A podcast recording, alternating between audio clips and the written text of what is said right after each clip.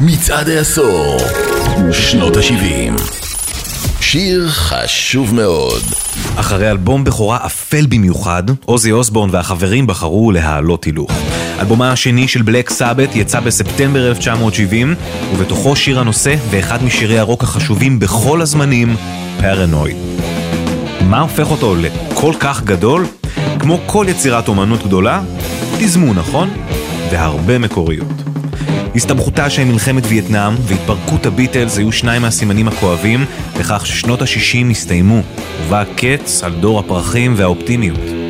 עם ההתפכחות הכואבת באה גם ההבנה שהכוחות שמניעים את העולם הם לא רק שלום ואהבה.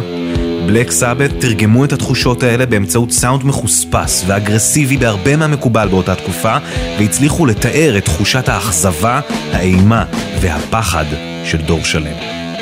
הנגינה המהירה, ריף הגיטרה הבסיסי אבל הגאוני, וכמובן הקול הנוקב של האנטי rockstar הראשון של הרוק, אוזי אוסבורן, הפכו את Paranoid ואת Black Sabbath ללהקה שבזכותה התקיימו עשרות ומאות להקות מטאל שהגיעו אחריה.